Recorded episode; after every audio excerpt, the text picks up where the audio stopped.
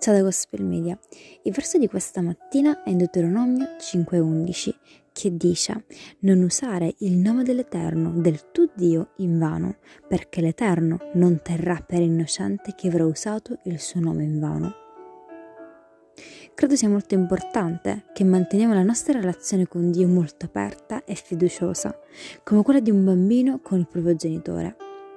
Allo stesso tempo non dobbiamo mai dimenticare che Egli è il Dio di giustizia e ricordare che è necessario mantenere il rispetto e il timore. Amen. Che Dio benedica la tua giornata.